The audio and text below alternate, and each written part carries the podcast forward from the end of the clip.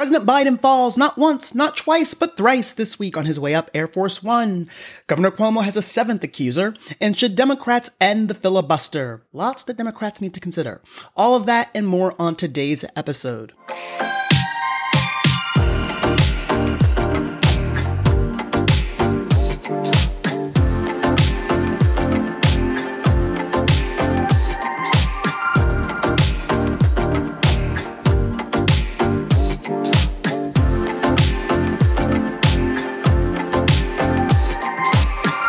Welcome back to Pop into Politics, episode 11. Pop into Politics. Almost had trouble saying that today. Pop into Politics, episode 11. Watch your step, Democrat.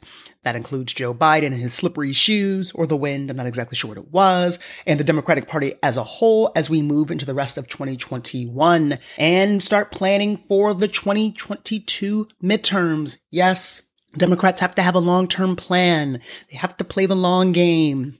They need to be prepared to lose seats in 2022 and to make sure that their base and that Americans remember what was before President Biden took office. At the same time, Democrats have to deliver. If you like what you've been hearing, let me get into that. Please subscribe on your favorite platform and rate me. And thank you for continuing to listen. So, before we get started, let's just get our housekeeping. The whole damn episode will be housekeeping because ugh, there's just a lot that's not quite right. Let me get my housekeeping theme. America girl, you know your house ain't been right. Now get it together. Yes, yes. So let's start with President Biden falling once, twice, three times lady. Am I aging myself doing that?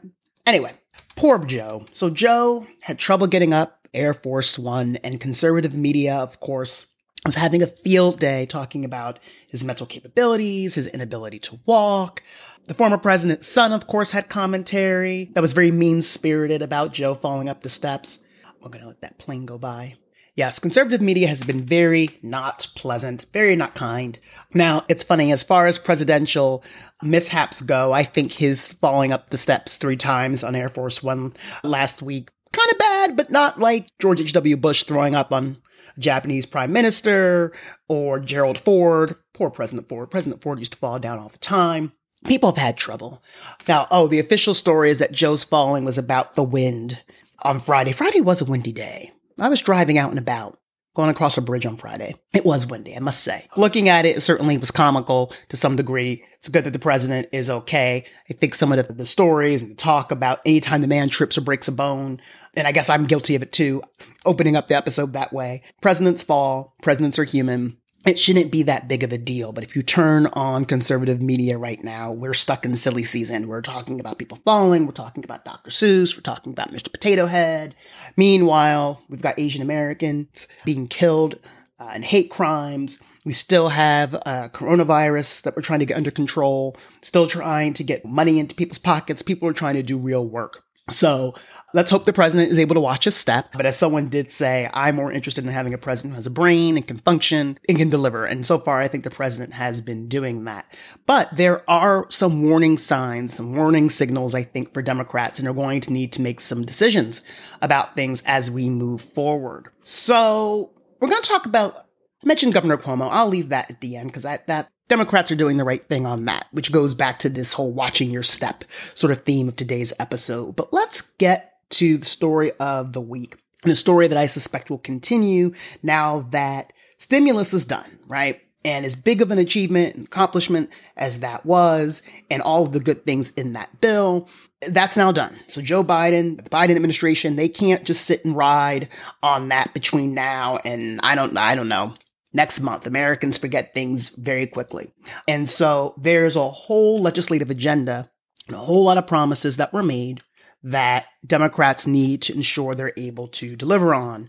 And it's beginning to look like some of that could be imperiled if Democrats don't start playing hardball and making some different decisions.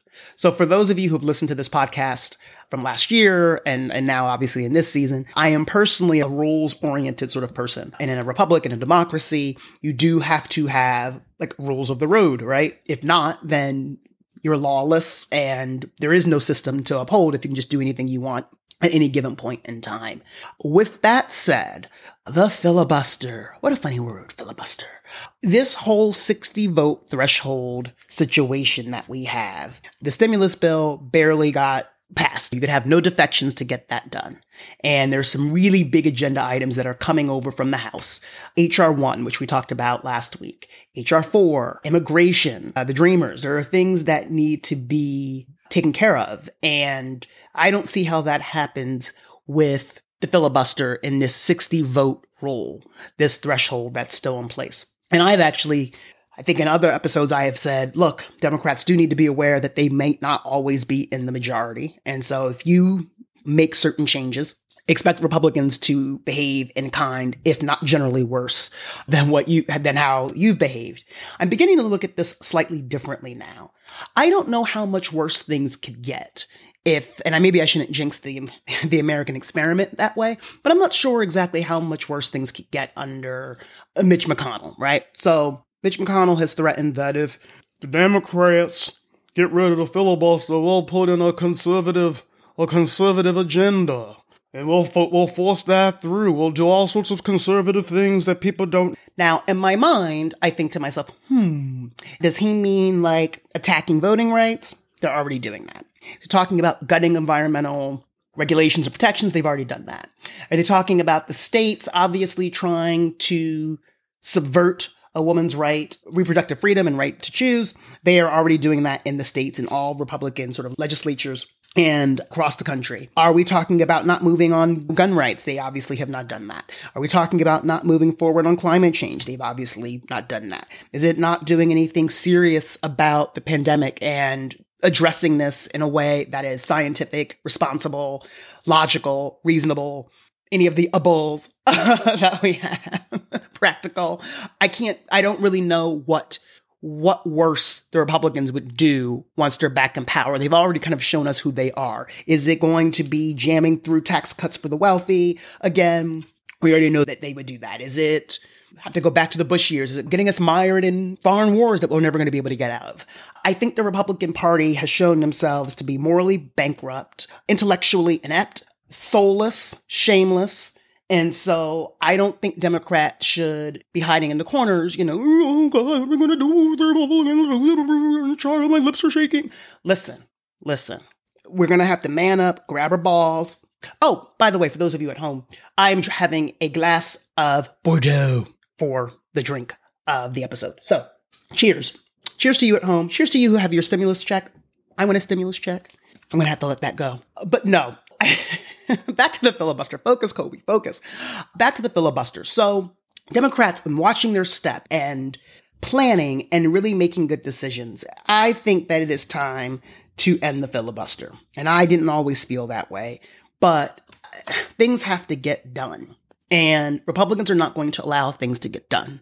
And in uh, democracy, in theory, 51's a majority. I'm not really good at math, but 51 is the majority. We don't need 60. We don't need to try to get Susan Collins to vote for things. We don't need to count on Moral Mitch. That's Mitt Romney. We'll call him Moral Mitch. I actually like Lisa Murkowski. She seems, like she's a decent enough person. We don't need to wait for Lisa. Ben Sasse when he wants to get, like, Chuck Schumer, they need to get their balls. Now, listen, actually, so we should get into some internal Democratic politics. And so, again, watching their step.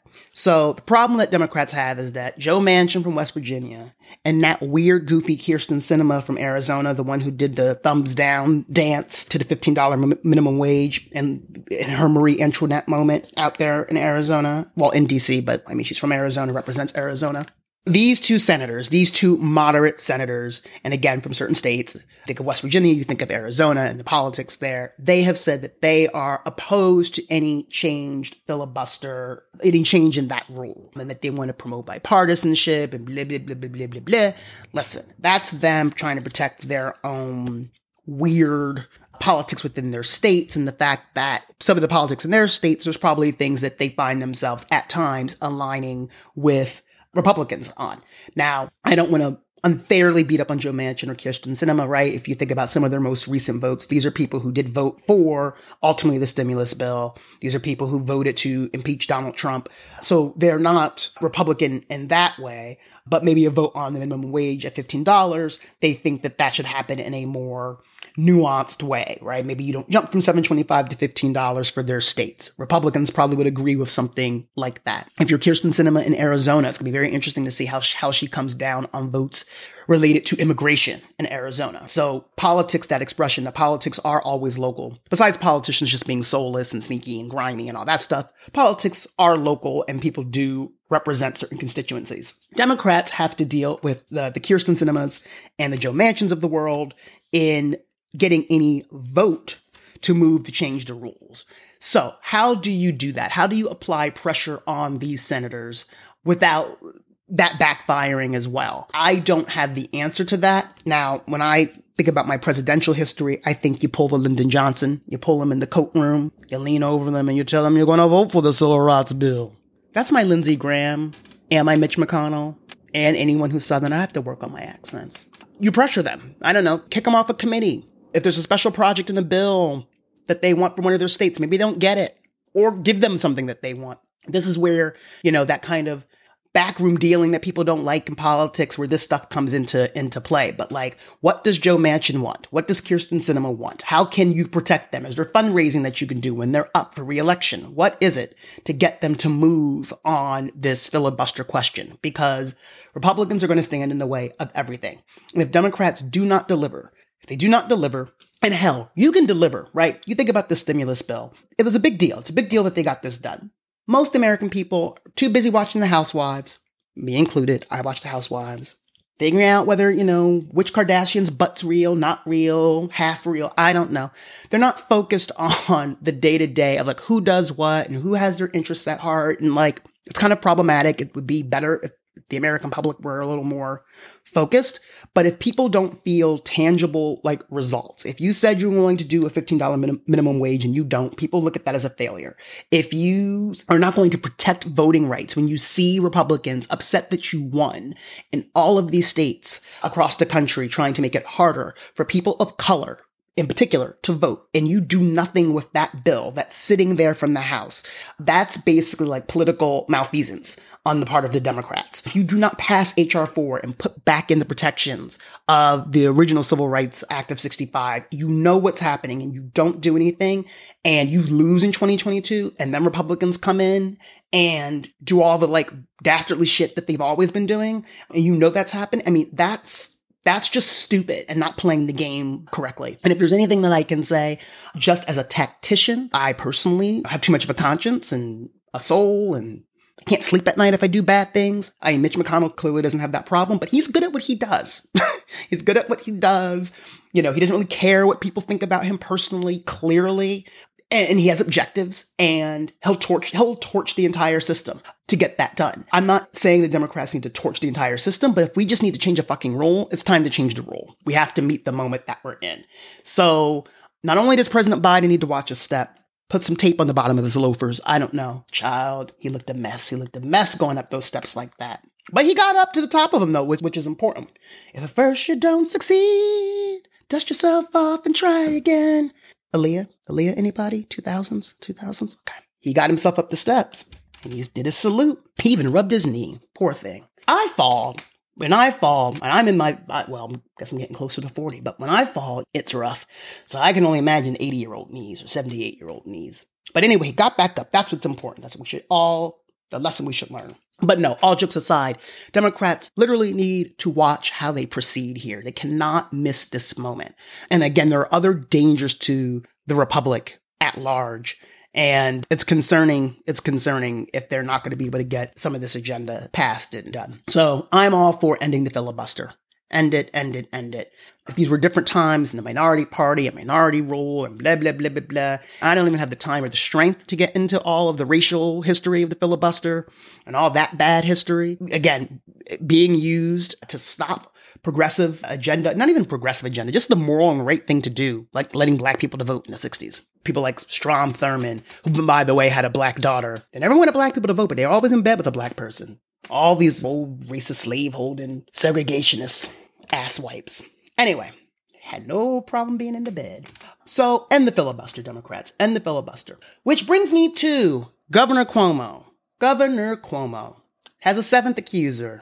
Texas has a whorehouse in it. I'm not saying the women are the whores. Governor Cuomo apparently is a dirty, nasty man, a dirty, nasty old white man of a certain age who doesn't know how to behave, um, which I guess should not surprise us at this point. And again, it's important to note that is not the only scandal that Governor Cuomo has here in New York. I'm going to talk about Governor Cuomo every single week until Governor Cuomo resigns. Not because I think that I have such a any platform that anyone's paying attention to in that way, but just because I think it is such a big deal of what he's been accused of. And also, if you are going to be the party that says, hey, we do have some ethics, morality in how we make decisions and how we govern, then we do have a higher standard and threshold than Republicans seem to govern with.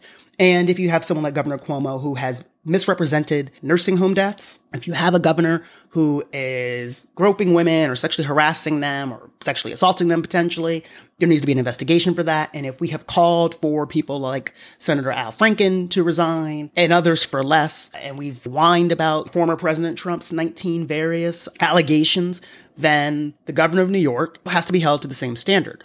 Now, one thing that I will say, if I had any conservative listeners, something tells me I probably don't have many. one thing that Democrats do deserve credit for at this point in time, not only in the New York State legislature, the New York delegation to the House, and both of the senior senators of New York, they have all called for him to now resign. So the party and President Biden believe now he has said that, you know, the investigation proves these allegations to be true. He should resign. So the Democratic Party has finally kind of coalesced around the moment and what needs to be done. There were some folks who took a little longer than I would have liked to see them come to this decision. I'm talking to you, Kirsten Gillibrand and AOC. Schumer took them a little long, especially Gillibrand and AOC but they got on the right side of that. And when I say it took them longer, we're talking about maybe weeks, not years, not months. But Democrats have to be careful in these moments too. We've just had an administration and a former president who just sacked any sense of ethics, morality, decency, humility, any respect for women. I mean, just trampled on all of those things. And Joe Biden and his administration and Democrats again paint themselves in a certain way.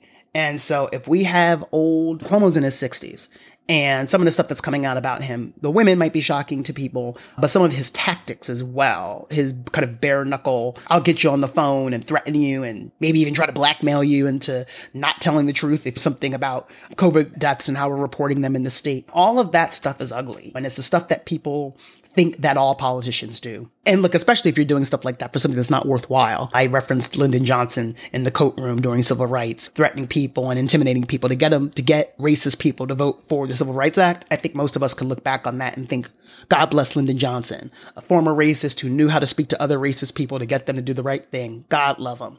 How can we get like, we like turning Mitch McConnell to get other Republicans to believe in climate change and to do the right thing in terms of policy? We need more of that in politics you know, if Cuomo was using his and his weight and power of his office for good, you know, and making people uncomfortable, I don't think that this would be such a problem. But between the nursing home scandal, the bullying, and the stuff with the women, there's no way that he can stay in office. He has to go. He has to go. Letitia James, the attorney general here, who seems like she actually behaves like a proper attorney general. and Maybe she has her own political interest in potentially seeing Cuomo thaw. That's open to interpretation, but hopefully this investigation will happen quickly because if the investigation turns up that, look, we can verify some of this stuff with the women. We already have verified the stuff with the nursing home scandal. I mean, there's not really much more to know about that because Cuomo has said he wants the investigation to determine the voters elected him. It's like, yeah, the voters didn't elect you to grow up women. We didn't elect you for that. We didn't elect you for that. As a matter of fact, I didn't vote for you last time you were up. So some of us didn't vote for you at all. So Cuomo has to go. With that being said, yeah, Democrats have to make sure they're living up to expectations on all fronts. What they've promised, having an agenda, being strategic when they need to, changing arcane Senate rules if they need to, being willing to kick out people of their own party who don't meet the standards of where the country is, they've got to be able to do that. They've got to be able to say, look, we can't control what every politician does, but when we find out, we do the right thing. Look, we're willing to change some rules if it's going to mean delivering for the American people. We might have to get down and dirty. I hope that the Democrats are up for it. It is still early. It is March.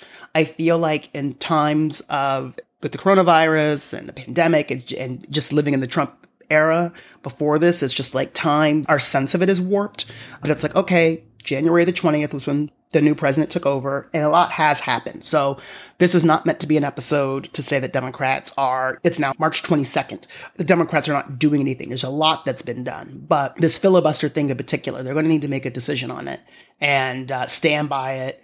You know, oh, and I'm sorry, just thinking about Mitch McConnell's threat about turning things to a conservative, the most conservative agenda that, I mean, I don't know if he's going to turn things into like the handmaid's tale. I don't know what's going to happen, but like, does he mean as conservative as putting on Amy Coney Barrett the court and Brett Kavanaugh and Neil Gorsuch? Yeah, I'm really trying to think, I mean, he's going to like enslave us again as black people. I don't know what's going to happen. That's going to be so terrible. I think the Republicans have really shown their hands. And is it supporting an insurrection? Is it failing to convict?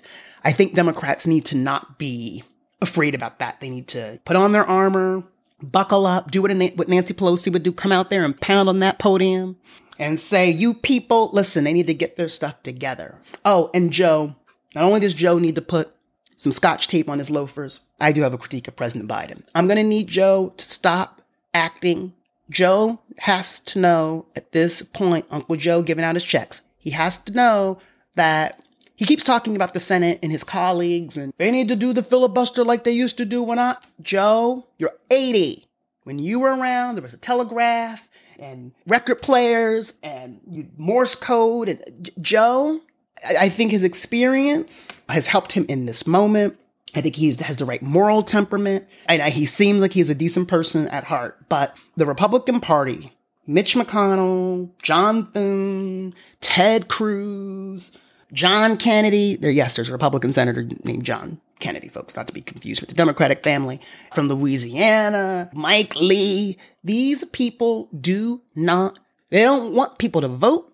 They don't want people to be helped in a pandemic.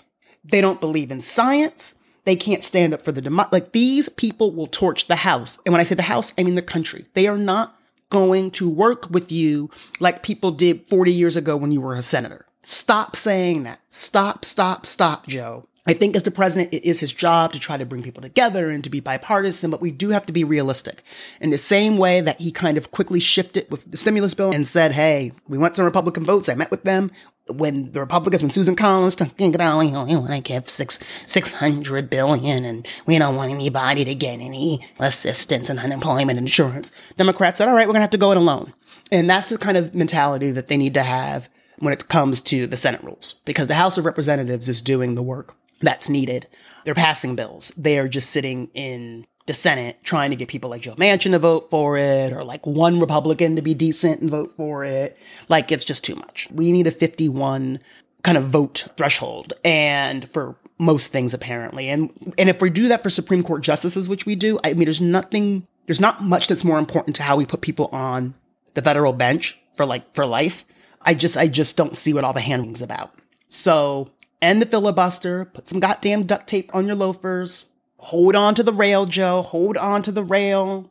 Oh, stop calling Vice President Harris President Harris. Ooh, child. Maybe one day she will be.